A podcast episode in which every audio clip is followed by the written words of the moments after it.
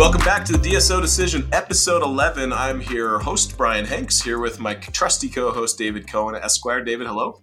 Looking forward to being here. Thanks for joining us. This is the money question, uh, and not maybe partially literally money, bags of cash, but it's the question that I get asked the most often as the accountant on deals. And I'm sure you get asked the question even as the lawyer. Even though dentists know David's probably not going to give me an answer, I'm fairly positive they still ask you, David, am I getting a good deal? Is this a good DSO offer? Do you get that question? I get that question all the time. Yeah. Yeah. And it's an Me impossible too. question to answer without asking further question in response.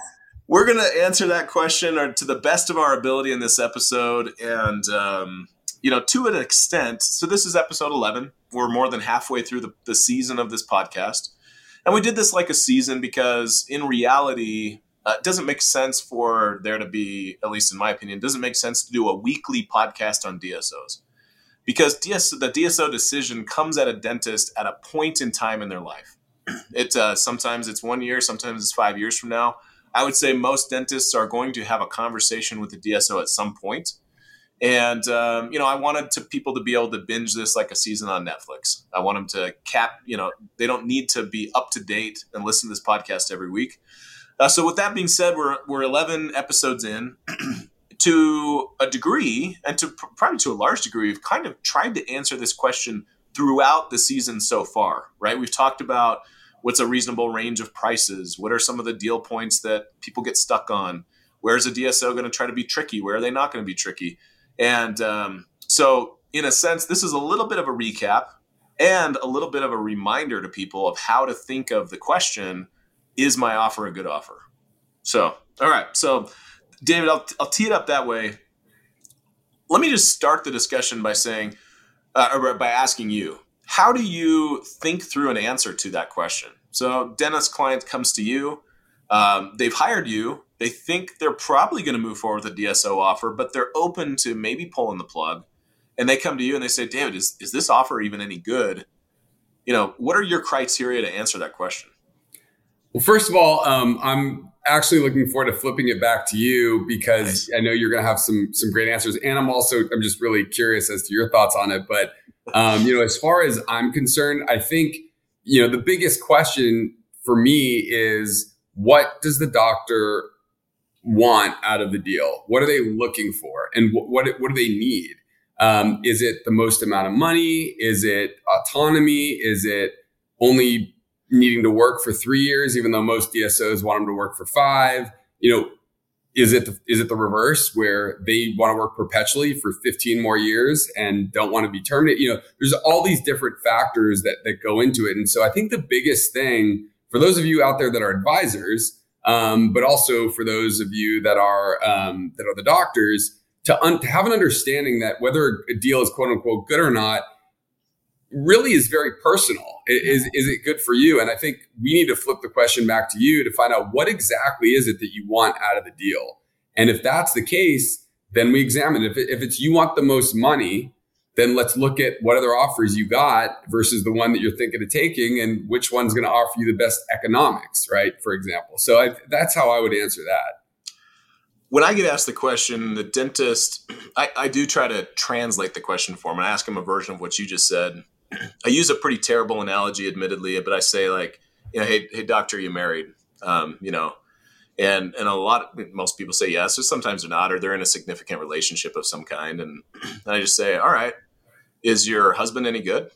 Is you know, or is your wife any good? And it's kind of a showstopper question. Right, right. There's, there's, so many factors to consider. What What do you mean? Are we talking looks? Are we talking? Eh, you know, we right. Don't go too far down that road, but you know, like I, would think, hopefully, most people think the answer to that question is yes, but every spouse is different, right? And everybody kind of matched up with somebody different for different reasons. And uh, the same analogy applies, admittedly, terribly to a DSO decision. But, but here's another: if dentists are honest with me, and sometimes they are, say, Brian, I want to know, am I getting a better deal than my buddy?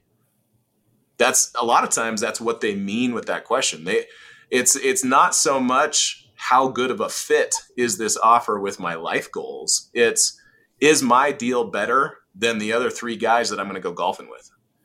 And and that's hey, that's a fair question. I, am not going to judge you and tell you that's a terrible qu- question to ask. If that's your question, go for it. And and we can answer that question too to a degree. Um, but I would say the better question to ask is, what are my goals here? And does this offer meet my goals? Yes or no? And the really, really hard part about the better question is to be honest with yourself about your goals. Uh, I find the doctors who have a, an easier time being honest have some kind of health issue, or they're they're worried about they're an oral surgeon that's got a slight tremor in the hand, and they're like, "Ooh, man, I don't know. You know, how many years do I have left to have the precision that I'm going to need to be doing my job? You know, I'm 42 and I've got a tremor in my hand. I better take some chips off the table. Okay, no problem. That's easy. To, but when it is, and I had a high school buddy of mine who's a dentist in Colorado call me up, age 38. Hey, Brian, is my offer any good? And I'm like, what do you mean? you know, yeah. like what, what are your goals here? Well, I'm not really sure. Okay, let's talk about it. You know, let's talk about goals. Is it money? Is it prestige? Is it ego? Is it, um, you know, uh, you know, what is it? Is it control? You don't like to manage people, all the things. So, so my first advice to people is to decide for yourself what a good offer is. And then, yeah, then we can help you answer the question of how it matches up against other offers and, and how well that fits. But it's such a personal question. So, anything to add uh, before we? Yeah, I mean, I, th- I, think you nailed it. I, I mean, it, verbatim. I was going to say it's also a component that the doctor be honest with themselves, and and the reason why I say that, you know, it just to kind of introduce another thing to this is if the doctor is saying they want the most amount of money. I think the doctor has to be very honest with themselves about if that's actually true, right? Because you know, there's nothing wrong, by the way, with a doctor wanting the most amount of money. There's nothing wrong, whatever the doctor's priority is, nothing wrong with it. I'm just saying they've got to identify what that is, and that's going to help lead them to the correct deal and the correct DSO. Right. But I also think that it's important that whatever the doctor thinks is their priority, that they are very honest with themselves about that.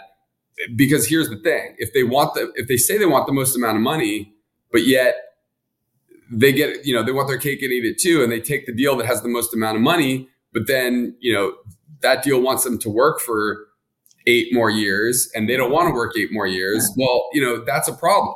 And that's, that's not the best fit as, yeah. as, a, as, as an option. Or if a doctor says they don't need the money, they just want the best fit. And then, you know, you get halfway through the deal and they're complaining about, you know, the economics of the deal. You know, that's also, you, you know, I think you have to be accountable as a doctor because you're not going to get absolutely everything you want. Just inherently, if a DSO is going to give you top dollar and you're going to get the most money out of it, then most likely they're going to be a little less um, prone to want to agree to a lot of changes to the documents because they're essentially saying we're going to give you the best you know economic deal that we can give you, but we also don't want a lot of changes here in, ex- in exchange for that. And so there's there's always going to be some give and take. And I think you have to understand that uh, as a doctor when you go into these deals. Totally. Let's take the doctor that is worried, not worried, but is asking the question from the perspective of money. Okay. so to review for folks, we use a term called enterprise value. Enterprise value was the total value that this DSO um, uh, gives to your dental practice. Oftentimes, it's expressed in terms of a multiple of EBITDA. EBITDA being earnest, earnings before interest, depreciation, taxes, amortization. I'm pretty sure I missed a letter in there, but you get the point. And uh, enterprise value on a DSO deal tends to be bigger than a private deal. Uh, you know, a young dentist buying from an older doctor. Uh, so if it's just David, check me here.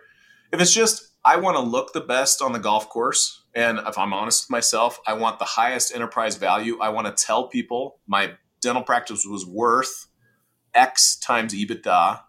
Um, you know, what were the ranges that we talked about, and and where would you tell a dentist that uh, you know thumbs up? That's actually a pretty good deal from an EBITDA standpoint. From just EBITDA, yep. Yeah, I mean, I think things are changing a little bit in, in the economic climate right now, but traditionally, I would say that you know if if a doctor is a GP and they're between the four to six um, multiple of EBITDA. And if they're a specialist and they're in the five to seven, that's probably you know that would those would be kind of like the norms. Now yep. you're going to get those that um, get get eight, Um, I've had some get between eight and nine that are packaged with multiple other practices at once, um, or they're like multi locations, or they're sort of a landmark practice for the DSO. They know that once they get that one in, they're going to be able to build around it with several others. There's always going to be like the exceptions, right? And uh, you know, I've seen GPs get seven, seven or eight, um, but you know, not that often. Typically, the specialists are going to get a higher multiple of EBITDA. So um, those are the ranges that you're typically seeing. It'd be extraordinarily rare to see anything over eight or 9 mm-hmm. um, again, unless like you're packaged with multiple other practices at the same time. Perfect. Love it. Now, what you just did is you just gave every dentist out there a benchmark, and now every single dentist that listens to this podcast is going to assume they're going to get 10. Exactly. every dentist on the planet thinks they live in Lake Wobegon and they are exceptional, which is tricky because every dentist is exceptional. They were always the top 1%. But just guys and gals, remember we're comparing you to the other 1% of the dental right. population here. So when David says, if you're a GP, expect four to six, and you get an offer of four, that doesn't mean that you're getting a bad deal. It means that you're in the normal range. Okay. So, yeah. So, and, and I would also say, too, that, um, you know, the, the important thing to understand is that every practice is different. Every practice has right. its own elements and it's also important to entertain multiple offers so that you have a true understanding of the market. The other thing that's important to understand is that the DSOs are purchasing your practice so they can package them up and resell and you know and flip them, mm-hmm. right? And what we called we, we, talked about as a second bite of the apple early in our earlier podcast. Yeah. And so in doing so, they have to take into account what they may be flipping for. And, you know, most likely it's going to be in the 10 to 15 multiple range and 15 only if they've got like massive amounts of practices. I mean, it's probably going to be more like 10 to 12. Mm-hmm. And so they can't pay you 10 yeah. and then flip for 10.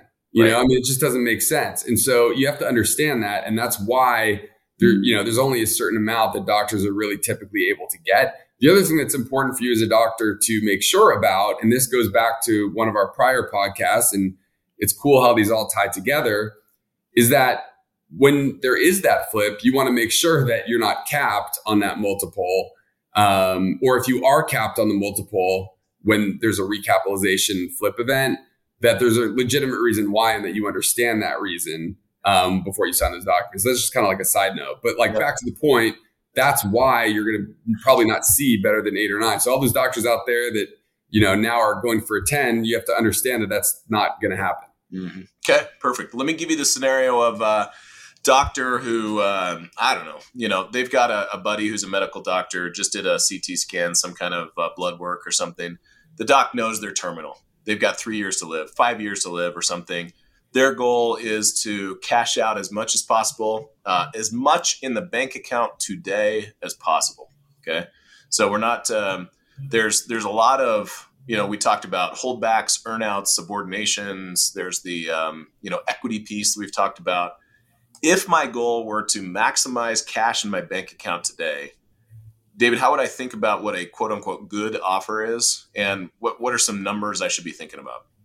Well, I think with respect to that, I, I don't think that's going to change the multiple. The multiple is probably going to be the multiple, but the question is, you know, how is that going to be paid? And and I say the multiple is the mul- multiple, but if the DSO understands that the doctor is terminal and they play a huge role in the practice, they're not just sort of like managing it from the outside and they have all these associates cranking then you know I think full disclosure, by the way, is gonna is gonna be critical because yeah, I was gonna ask like this is a side tangential note. Right, the doctor have to tell them they're terminal, but uh, yeah, yeah. I mean, as a doctor, that, that is a dilemma.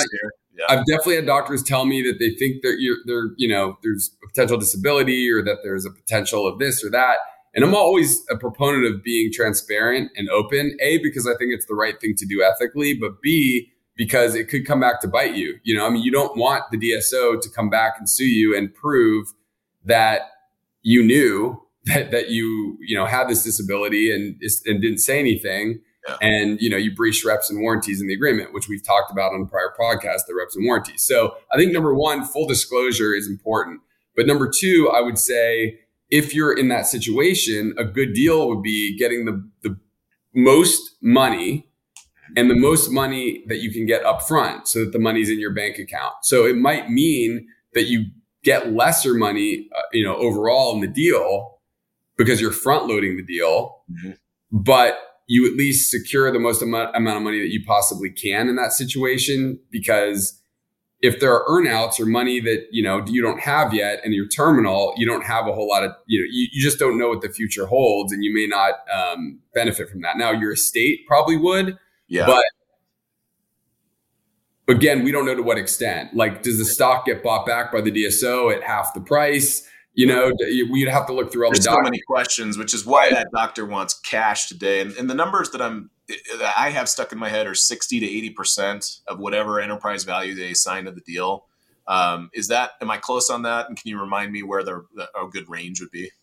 In what event? In the event uh, that just cash up front you know wh- oh yeah yes exactly that's that's tip, typically you're going to see 60 to 80 percent cash up front so if I'm honest with David, my goal, hey David, my goal is to get as much cash as I can up front. And you say, okay, yep, okay. Rather than asking for 60% cash, we're going to ask for 80. That's on the upper end of what would be considered normal.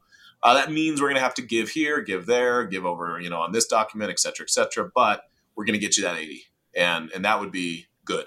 Yeah, and, and honestly, it's not unheard of to get 100. I mean, it's not, it doesn't happen that often, but I've had doctors that um, weren't terminal and it wasn't a physical thing. It's like they just didn't want to do dentistry mm-hmm. anymore. Yeah. And they worked out a deal with the DSO to buy 100%, pay it all up front, no stock, yeah. and nothing going forward. And so, but they also took a little bit of less money, uh, less enterprise value in order to get it all up front as opposed to over time. And obviously, the doctor lost the upside, but right. the advantage for the DSO is that they don't have to pay as much money.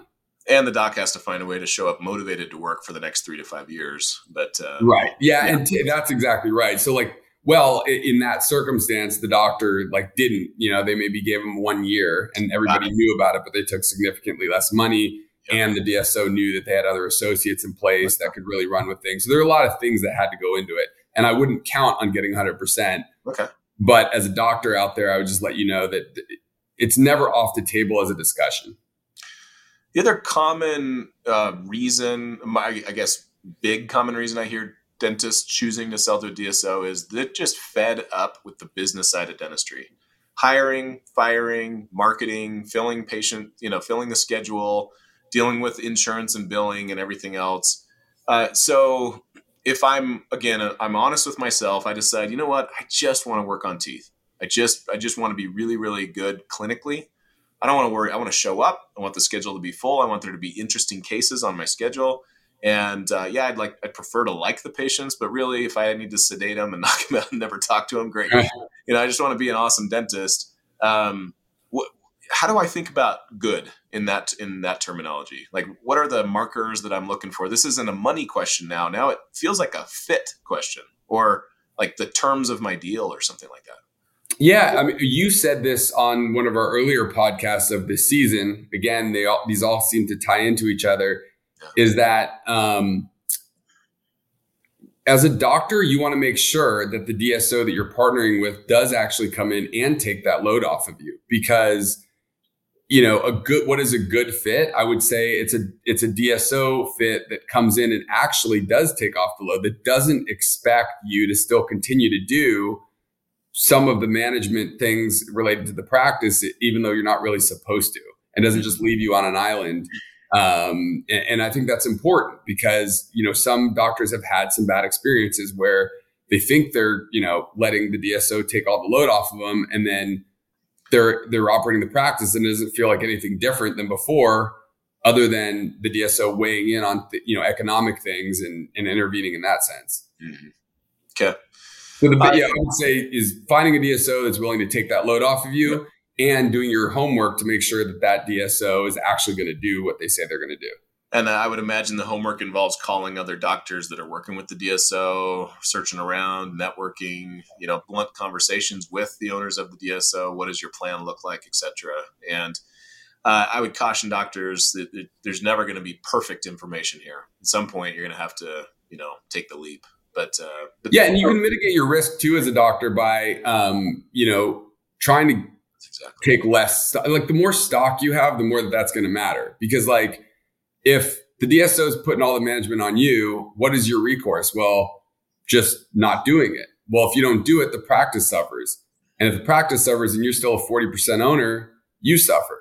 Mm-hmm. So, you know, you can mitigate your risk by, you know, the lesser amount of equity that you can have and the more amount of cash you can get up front, but that also like lessens your upside over the years too. So you have to kind of balance that out.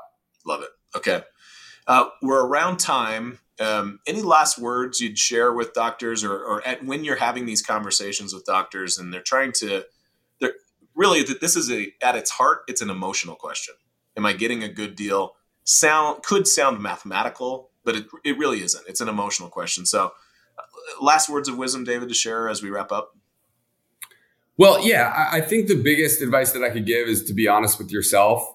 And um, really do some soul searching and determine what do you want out of the deal. And I think that also it's important to understand that a good deal um, isn't always what's market. But for most doctors, I do think it's important to ensure that the deal is market.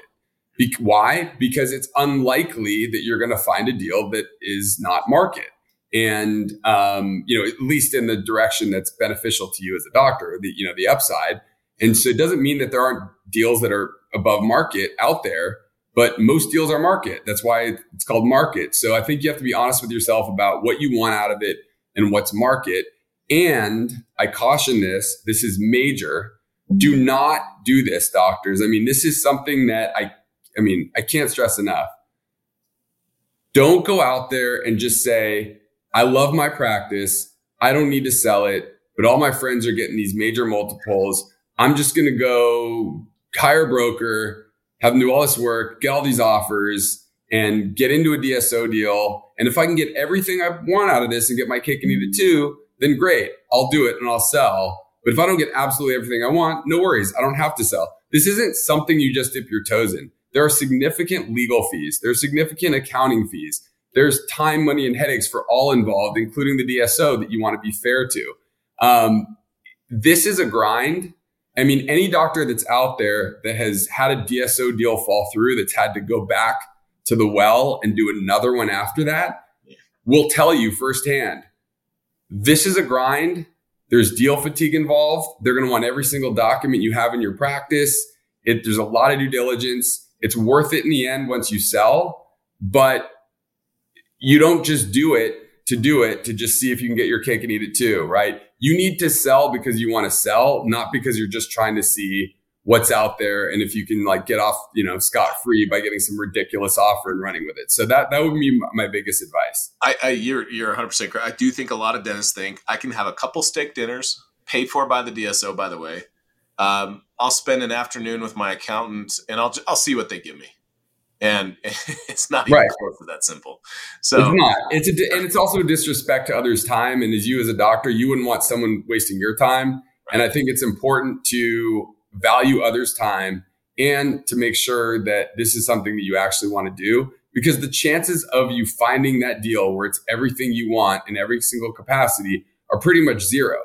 Because even if the operational guys at the DSO want to give it to you, uh, the you know the private equity that backs them is not. So yeah. I think ultimately you just have to understand do not do that. It's not and you you're going to waste a lot of your own time. Yep. Yeah, uh, by the way, David, I know um, my steak dinner analogy totally offensive to the Californians who the, the, the correct analogy was um, the uh, v- the vegan arugula salad with avocado dressing and sprouts. Uh, so my apologies. Exactly. Unless it's organic, I guess, you know. hey, well, thanks. Um, yeah, can't wait to talk. We're, we're going to talk about one more set of considerations, things um, that aren't necessarily individual to the dentist themselves, although impact the dentist. Other considerations to either accept or not accept DSO offers in episode 12. Uh, David, thank you so much for being a part of the DSO decision. Thanks for making me a part of it. Excited to keep these moving.